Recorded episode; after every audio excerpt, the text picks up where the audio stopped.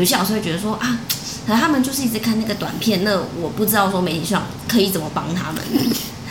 好可怕！我突然觉得我们要变成全能，我们应该可以参加奥运了吧？我们应该拿诺贝尔和平奖这样子。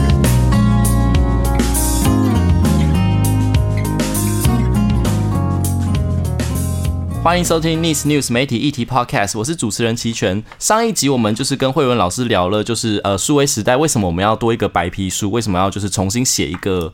媒体素养的白皮书。那这一集的节目呢，我们想要专注在几个呃媒可能是媒体素养的议题，然后可能给高中国高中的老师呃一些想法。我们会针对五个议题，然后来讨论这些是不是媒体素养的问题，然后从中希望可以带给国高中生老师，可能你可以去想一下，呃，要怎么融入到你自己的媒体素养教学之中。那所以，我们就是我跟佩宇就讨论了几个议题，然后想想跟老师做一个比较开放式的讨论，就我们想讨论一下这个是不是媒体素养关心的问题。嗯嗯，那我们难易度其实我觉得有从易到难，有吗？真的有易到难？易到难。好，来，呃，第一题是呃，侵犯著作权这件事情是不是数位时代的媒体素养呢？我跟你说，我觉得其实不是数位时代，在一般的大众媒体时代的媒体素养、法规的概念、法治概念都是蛮重要的。包括说以前我们在谈产权的时候，也会谈到垄断嘛。嗯、对，我们有谈到防防止垄断，方会谈说，呃，无线电视如果是用公共的资源、电波资源的话，是不是要党政军退出三台等等？这种媒体改革的那个内容里面，最后大概都会透过法治规范的方式去执行它。那现在只是说在数位媒体上，因为它。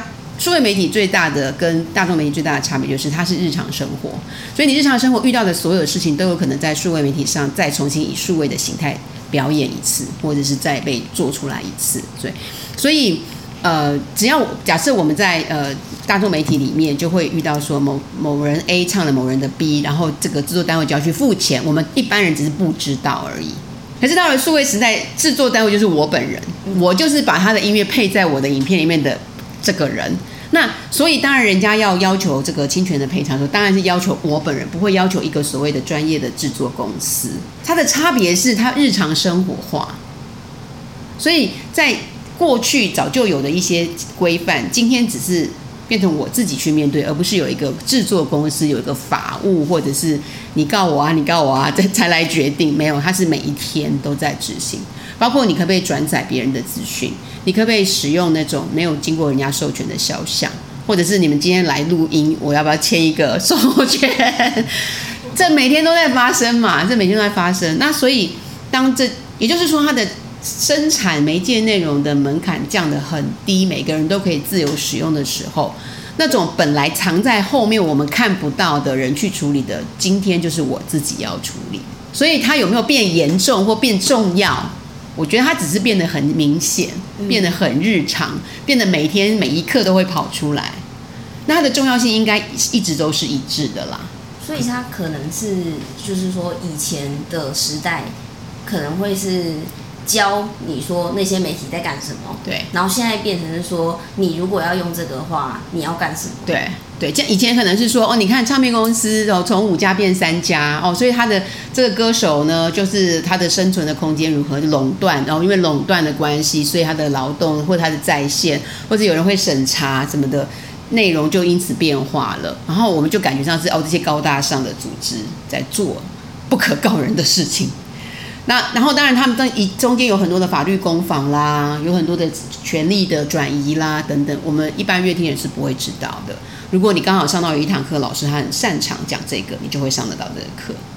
但是今天不是这样，我们自己做自己的，比方说我们去拍摄那个小学的运动会，大队接力，干干的跑二十分钟，没有啊，我一定配乐啊，配一个什么音乐上去，那你来哪哪来的音乐？或者甚至大会的现场有播放音乐，然后你就直播了。你作为一个媒介，什么就是中介现场到一个平台，让其他人看得到，你是不是这个媒介？是嘛？对不对？你就是导播啊，那大会现场放的音乐是一回事，你把人家播出去另外一回事的时候，这个时候法律的权利义务就会进来，那只是被有没有被抓到而已嘛。所以现在大家 YouTube 要上传，他不是都会帮你筛选过嘛？有一些音乐没版权，还不让你上传。可是我这样听下来，会觉得他那个著作权反而也会像刚刚的一个描述，就是。融入到融化，就是假设我现在可能拍个影片，不小心录到一首歌，就在背景音乐，然后有人在放，有人在大声的放出来，然后不小心让我录到，那那我这样子会不会就是像躺着，然后会哦侵犯著作权？对，而且会不会变成是法规教育？就是这个素养的点到底在哪里？我如果要教这件事，我要怎么样教？不像是法律课，而是媒体素养。对，我的意思，我觉得应该是说，看中间到媒介的这个角色的变换。以前真的是觉得是那个组织制作公司、电视公司，现在就不是他，是你啦，是这个身份的转换，才使得你要去面对，甚至是要去分辨。好，那有些地方，比方说像我刚才举的 YouTube 的平台，你上传的时候，它如果侦测到音乐片段，它就直接不让你露出嘛。你可以上传，但是不能露出嘛，对不对？不能让别人看到这样。所以他就是用平台的科技的角度，直接告诉你说，哎，不用忙了，我帮你这样子。可是你会不爽啊，我录了半天，然后你就是一句话，我没有授权就不用忙了，我帮你这样子。OK，好，那这个时候。大家要注意到一件事情，就是你是媒体，你不是一个单纯的使用者啊。这个是媒体素养里面一个很重要，我觉得很重要的身份的转化。因为我们过去不用面对这个，可是现在是天天呢，真的是天天呢。那当然有一些呃权力的这个追逐的过程，你会觉得有些案例非常的夸张，人家很大声的放我录起来，关我什么事，对不对？你会觉得很夸张。这个就会进到个案嘛，对不对？就是他到底要不要跟我追逐这个追讨这个权利，这会进到个案。一般而言，这个大家可以说得过去，对不对？只是说，对啊，你录是一回事，你把它放到平台上去露出，那是另外一回事了啊。所以你就会发现，中介者、媒介者的这个角色，在很多在个案里都是细节的讨论，而不是一以概之嘛。那我觉得这里面要考虑的、要思考的，真的就是。我到底是一个呃终端机使用者，还是我是媒介啦？对，那要不要变成法治教育哦？我觉得啊，如果像比方说霸凌好了，大家都加一，我也加一，就是说，哎，这个那个死猪头，然后下面加一加一加一加一，请问加一有没有事？你要讨论这一题，一定要讨论法律嘛？一定要法律讨论法律的判决嘛？然后看判决里面有没有法加一的人嘛？就。很难不去讨论法律面的执行啊。那可是我们原来讨论的是什么？就是可不可以在网络上随便加一，随便加一会不会有结果？我们原来讨论的议题是这个。我们只是透过法律去说明说它的严重性，在我们的法律的部门里面认为它严重性不亚于挥拳揍他，是一样的。然后我们才回到说，所以在网络上的发言的行为是你你你有一些责任要担负的这样子。老师已经讲到我们第二个关键字了。对，因为其实蛮多老师来报名工作坊的时候，我们就问他说：“你希望呃，比如你在现场看到什么问题，你想要解决的？”那其实也蛮多时候会出现关键字，就是他在现场看到网络霸凌，然后他想说媒体素养能不能解决这件事情？哎，霸凌这件事啊，我刚刚讲的是一个角度，就是如果你不是被霸凌者，你是旁观，但是你就手痒加一的那个人的话，你你现在要知道。不对，手痒就要克制，就不是啊，就是说他有事有事，好吗？哈，就在判例里面，我们看到他会有事这样。好，那可是呢，你是那个被霸凌者，或者是霸凌别人的这个人，他们要面对的议题是不一样的。例如说求助，求助的这件事情，应该是另外一些层次的事情。求助就关乎到你有多少的管道跟知识嘛？我可以跟谁求助？对，这样的求助是不是有效？这种求助的历程是不是正确的？他就会到比较心心理咨商啊，或者是其他的辅导的领域里面。那所以一个霸凌事件里面，我我真的比较赞成说，老师在现场看到的所谓霸凌，我我们我们能够做的啦，我自己认为是比较是帮老师去区分。你所说的那个问题长在哪里？我们才知道你需要什么东西。有些东西不是我们教媒体素养的人可以全面涵盖的。说真的，像辅导这个领域，它是很复杂的专业领域，我们都会比较期待老师去寻求专业的协助。不是说老师本人需要辅导，而是说老师需要一些辅导的职能，或者是知道一些辅导的资源这样子。那特别是针对被霸凌的学生，要有合理的程序这样子。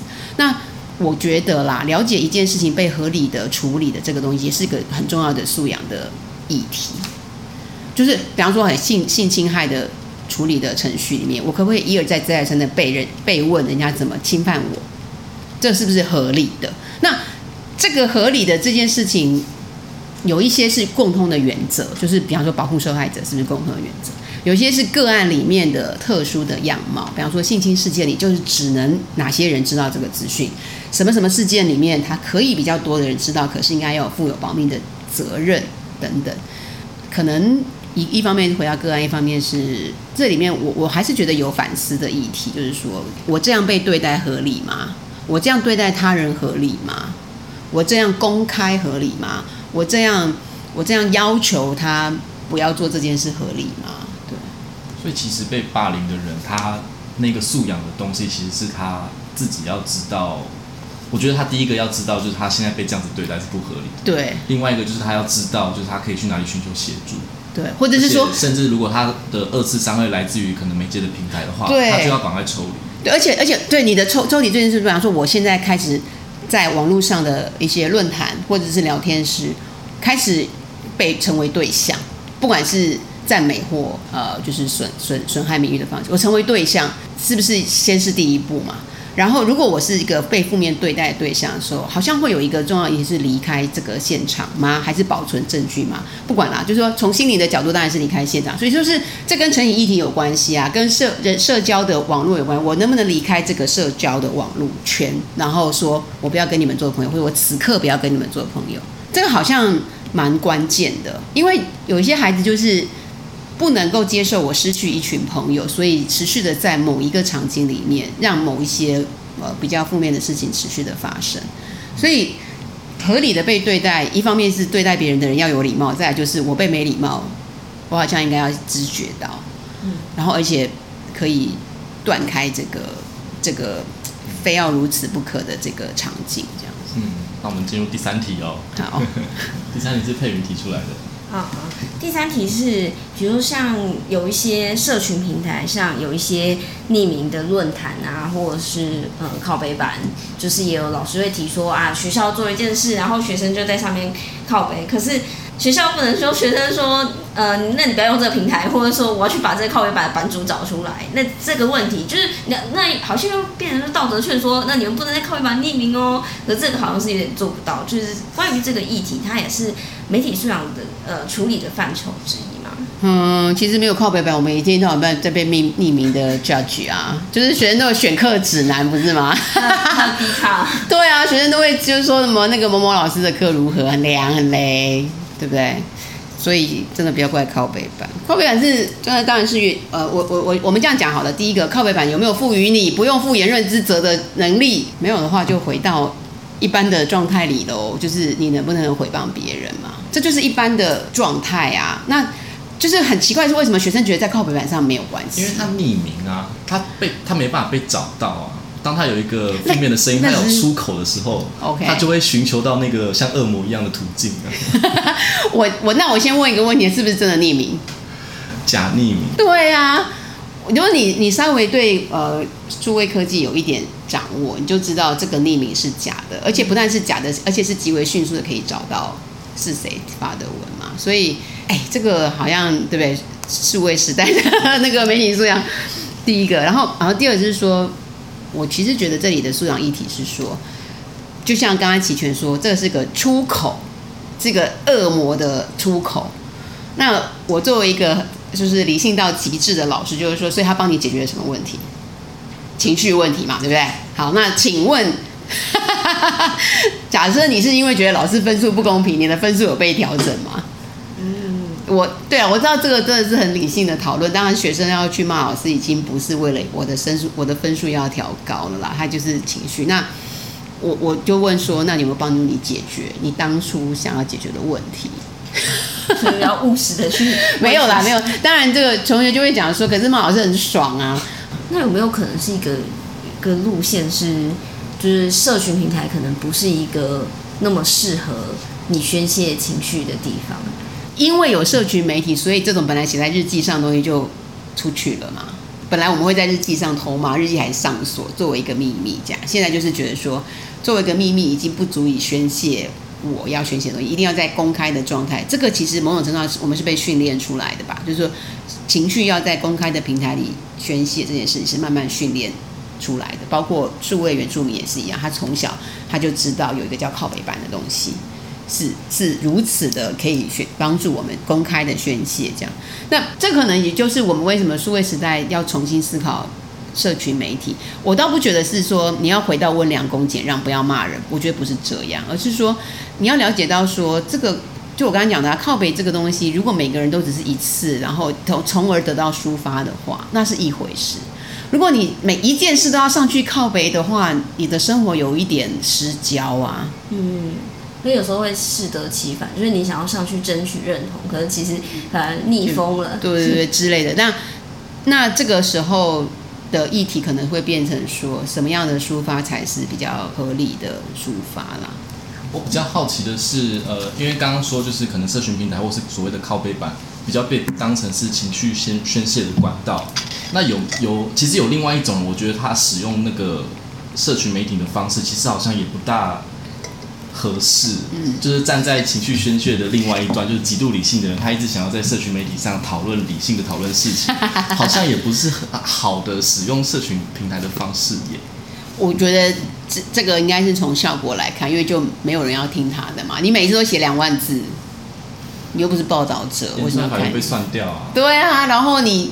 你看，你每次都不录两个小时的影片，大家看到两分钟后就卡掉了，然后就要不然就走线很快的拉过去，然后 YouTube 也不会分润你，因为你是拉完的，所以那是另外一个适得其反，所以它这里面有一个沟通效果的问题啊。以前我们不大需要讨论沟通效果，因为负责沟通的是专业媒体工作者，他负责要效果我，对不对？我是乐听人，可你现在门槛这么低，使用门槛这么低。你每一次的沟通，你都要负沟通的责任啊！就是你要有效果，你是要想办法的，并不是你想怎么样就一定会有效果。嗯，所以我才讲说那边的日常啊，以前都是制作公司在负责的事情，现在是每一个人每天都在做这件事。你在那边 OOTD 久了，你的朋友就是跳过，直接跳过你的 OOTD，对不对？IG 上面的现实动态直接划过划，已经是现实动态还直接划过去，直接精神。对啊，那是什么意思？那就表示说，你就算只放二十四小时，我也受不了你。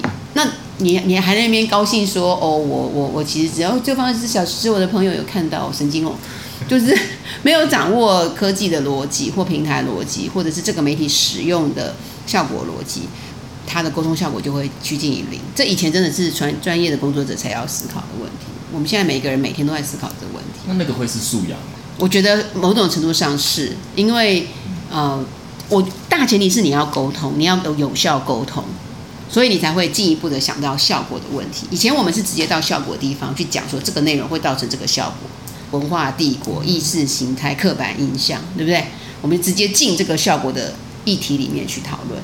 可是现在的问题是，可能不是在这种大议题上，而是在个个人的每一次沟通上，就像就像是你要骂老师，骂到一个后来就全部都是脏话连篇的时候，这还有效果吗？有啦，就是看得很爽，但是现在到底在骂什么啊？这样子。就是想知道在骂什么，但没有解，没有没有线索。所以其实还是就是我们拿社群平台在干什么的问题啦。对啊。那个素养的点在这里。嗯，对啊。那第四个，好，第四个其实也跟社群平台有点关系，但它又是另外另外一件事情了。就是老师刚刚有讲到 Facebook 到 IG，然后接着就是小红书、抖音。那其实其中抖音应该是之前就是也有一些老师。呃，就是可能出来讲说抖音造成的呃教学现场一些状况，嗯，对，那所以像这样子的，可能高中生太沉迷于抖音啊，或者说有些老师会觉得说啊，可能他们就是一直看那个短片，那我不知道说媒体上可以怎么帮他们。好可怕！我突然觉得我们要变成全能，我们应该可以参加奥运吧？我们应该拿诺贝尔和平奖这样子，麻烦提名我。现在就是一个解决问题，真的啊，真的啊，哪有这么厉害啦？应该说有没有期待说要解决这个问题，还是说这个东西是不是素养讨论的范畴？如果你是谈那个成瘾的话，当然是嘛，对不对？成瘾的问题，它一直关不掉，当然是啊，对。但是另外一个角度是说。呃，抖音我们知道它大概就是十五秒钟嘛，所以它虽然演算会提供给你，演算法会提供给你类似的内容，可是它的主题是极薄弱的。比方说，呃，舞蹈，连续的二十个十五秒的舞蹈，好，同一个背背景的音乐的舞蹈，这里面几乎没有主题可言啊，而且它是片段的，所以当你在两小时的这个 consumption，就这个消影像的消费的，呃，两个小时消费结束之后。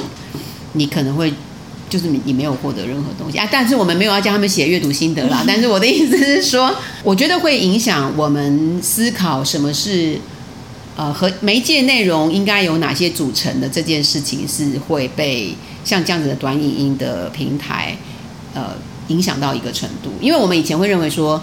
呃，要有严肃的，要有软性的，要有长的，要有短的，要有影片的、声音的、文字的。但是现在就只剩下一种的时候，那就是一样，跟以前我们不是在媒体禁用的时候都会讲嘛？你有没有多元的讯息来源嘛？那个多元本来是为了内容的多观点，对不对？现在已经变成没有内容、没有观点可言，可是它只有，就算是只有无聊的，不是无聊啦，就是说没有内容、内容不清楚的、主题不清楚的影音一直一直流动，但是它只有一个来源的时候。这个才是禁用的议题嘛，就是多元管道这件事情在这里是没有显现的，所以我一样就是说，回头看高中老师或者老师们在考虑说高中生来看抖音这件事情，呃，有所考呃，我有些有些担忧的时候，老师你担忧的是什么？是因为他很浪费时间，那就成瘾问题；是因为他都不他都不那个就是言之无物，然后你跟他讲什么，他就开始抖给抖动给你看。你就觉得哦，这孩子没有要沟通了，没有能力沟通，还是没有意愿沟通？那如果他觉得这个就是一个流行文化的一部分，那他就会进到流行文化。这个就是我们传统媒体素养本来就关心的议题啊。流行文化给我什么？我作为一个乐听人，我接收到什么？我有什么样的素材可以应用在我的呃公民生活里面？哎，这样讲好无聊哦。我认为把有有趣的议题讲得这么无聊，但是我觉得就会回你呃还是会回来的，就是老师你的层次。或者是你的问问题问在哪里？我这样讲倒不是说要要求老师说，哎，你先把问题搞清楚。我只是觉得说，我们在教媒体素养的像这种工作坊的时候，只是试着帮老师指出这里面的议题可能是不同的。嗯，对。然后它关系到的有一些东西，其实是二十年前的媒体素养就已经在关心的。那只是今天他用数位的形式呈现的时候，它会更连绵不绝的。毫无节制的、没有容量限制的，一直出现在我们的眼前。以前我们可能爱看小说，金庸看完看看古龙，那你就不好意思，两个去暑假就看完了。可是现在抖音有这种两个暑假看完的东西吗？没有，就是他们就一起滑。我我在上课的现场就是真的发现说，上课老师手机发下去，然后要学生查资料，可是有学生就是非常熟练的开始登录他的抖音，然后就开始看。对对对对。那那种那种那种分心，或是那种只接受这种单一的形式的那种事情，让我觉得我在旁观也蛮可怕的。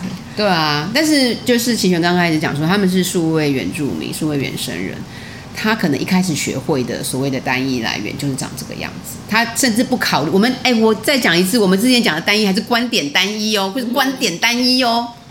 你是偏见，你还有个见呢，还可以看到什么东西呢？他这个连连这个偏见都不存在的时候，我们对啊，我我觉得可能是这件事。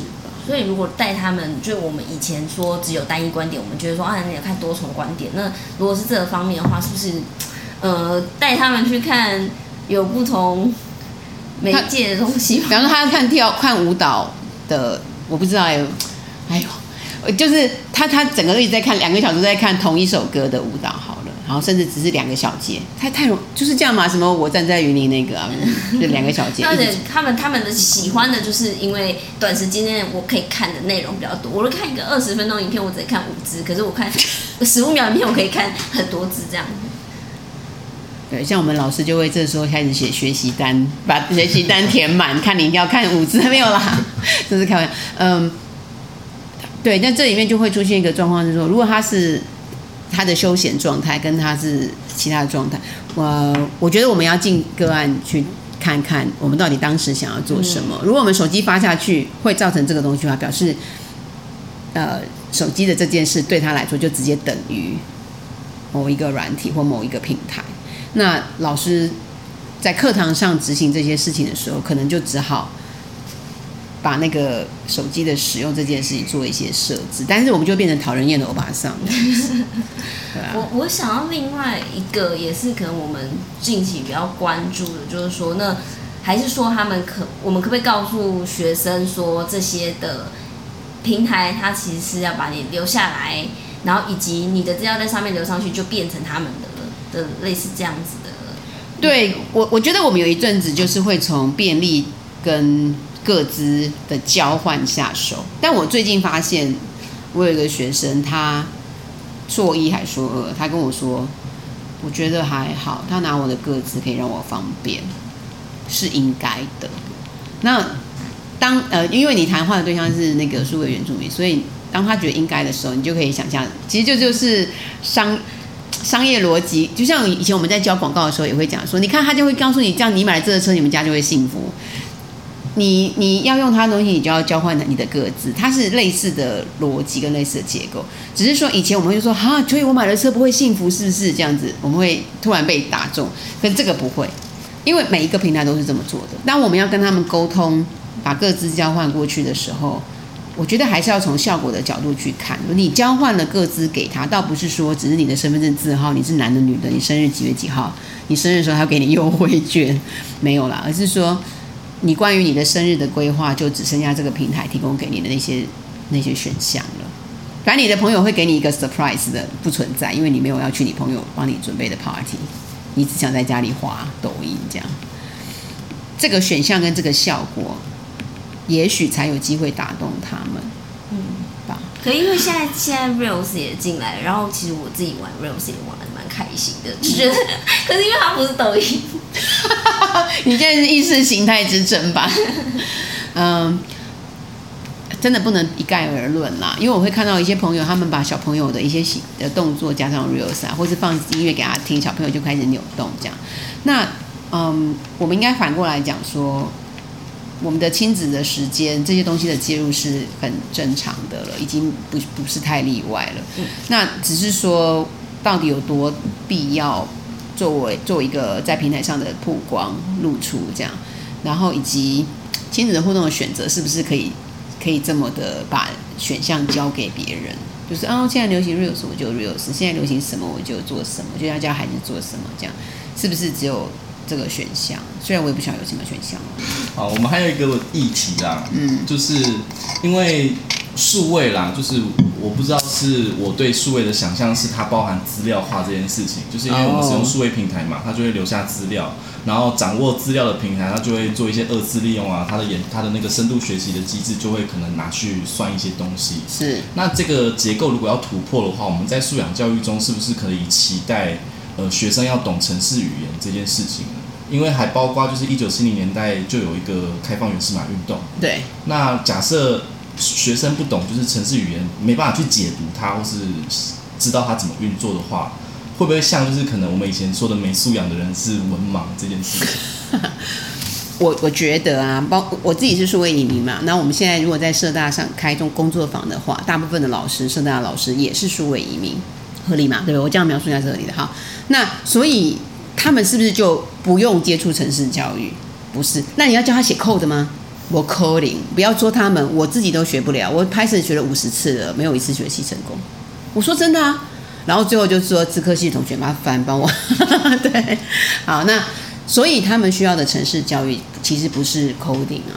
嗯，我必须要讲说，我觉得重要的城市教育是用一个，呃，不管是数位原住民，或者是数位移民，甚至数位难民，可以理解城市跟我们生活的关系，它对我们生活的影响的。层次跟向度的问题，那他可以不要自己个人可以不要使用，不要高度的使用数位平台，可是这个世界会把它推向一个最简便的，就是使用的方式。比方说，我帮你装好 Line，你帮我加进去就好了。然后你的 Line 的那个朋友里面也只有你跟你你的儿女而已，就这样子可以这么简便。但你说他没有贡献数位主机吗？不是啊，他有啊。而且 Line 的所有服务，比方说 Line 的服 Line 的那个 Line Today 什么的，他都一样接近得到啊。所以不要以为自己可以寡关蜗居在锅，就像个瓜牛一样瓜居在自己的小小的壳里面。那不扣零的代际，不要再想了。但是绝对不是叫他去写 code 的吧？嗯，我觉得不是，是他自己知道自己有有被影响到。对啊，然后而且那个影响可能是甚至是假新闻。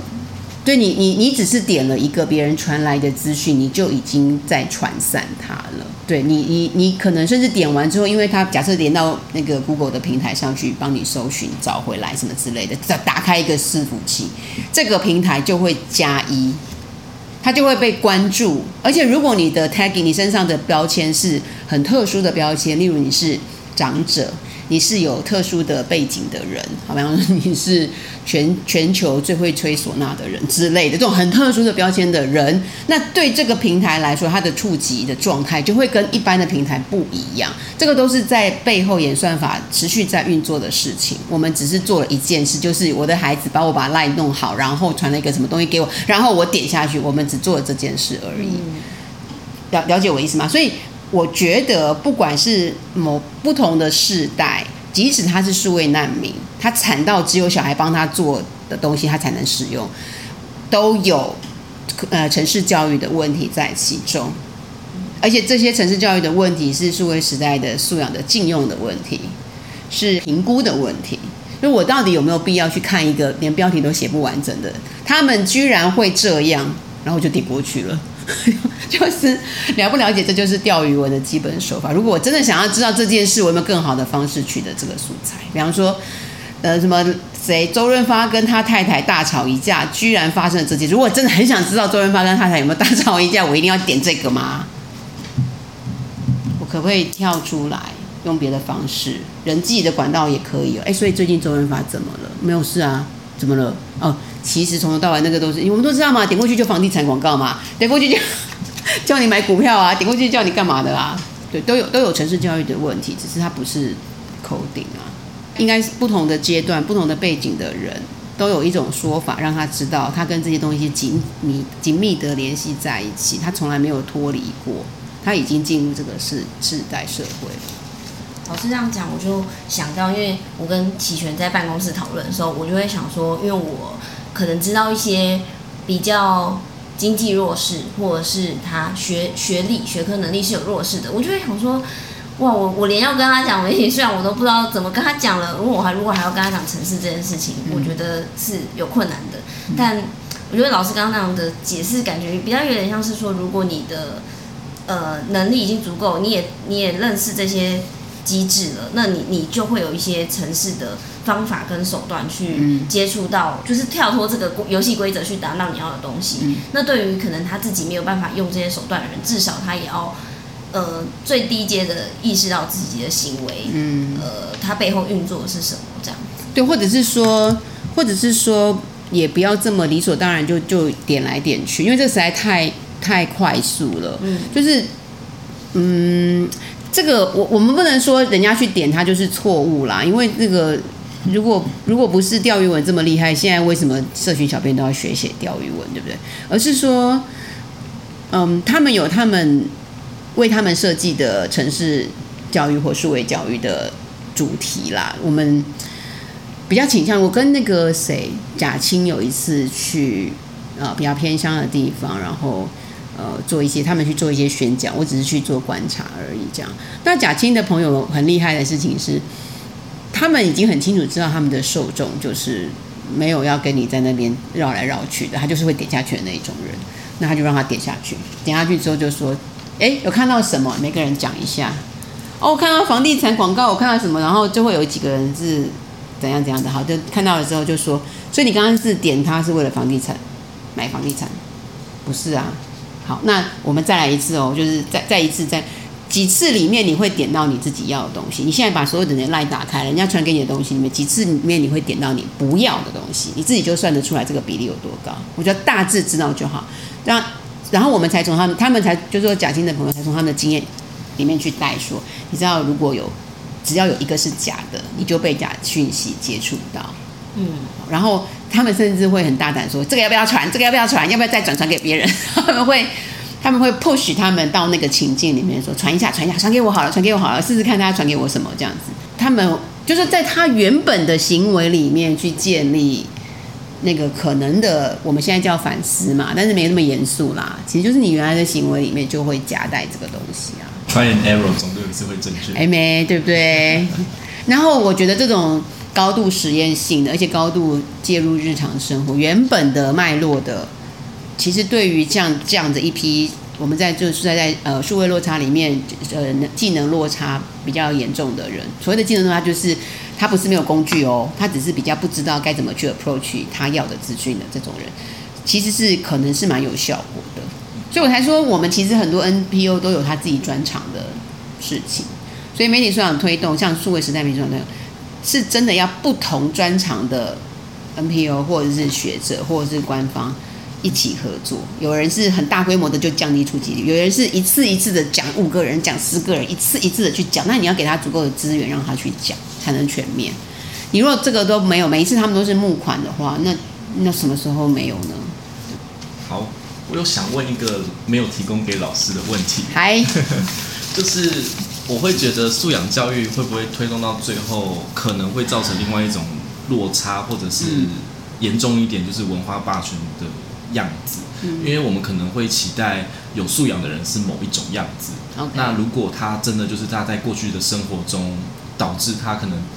要达到我们期待理想的那个样子会有困难的话，那这一群人是不是新的落差的那个地方，或者是我们会造成一种有素养的文化霸权？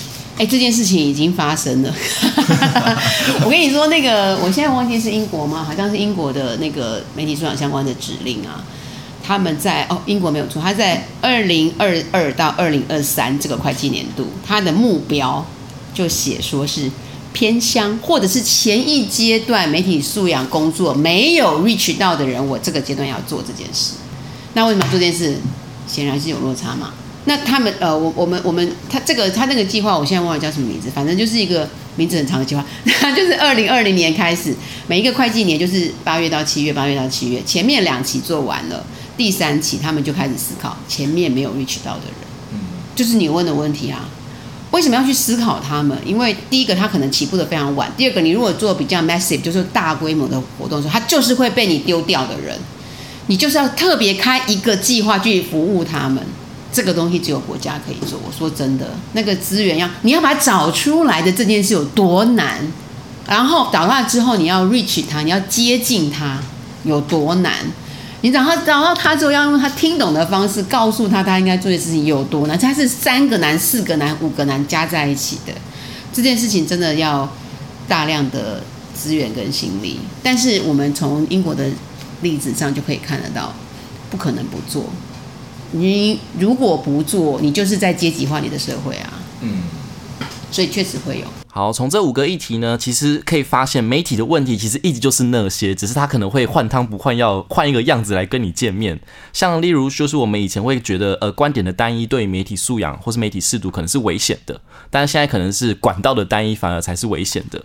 那我觉得我们这一集可以给国高中老师的一些想法，可能在于就是，其实呃，我们究竟要帮学生解决什么问题？我们究竟要透过媒体素养教育帮学生什么问题？可能是呃，国高中的老师可以透过这一集来进一步想一下的。好，那这一集的节目就到这边喽，大家拜拜。